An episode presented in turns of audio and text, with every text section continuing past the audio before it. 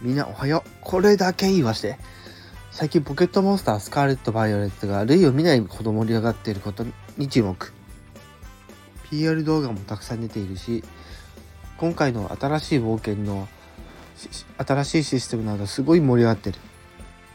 現状の予約本数もあのスプラトゥーン3を上回っているという事実。今回そもそもやるのかやらないのか、それともスカーレット、バイオレットどちらか買うのか、それとも両方買うのか、ぜひコメント欄で教えて。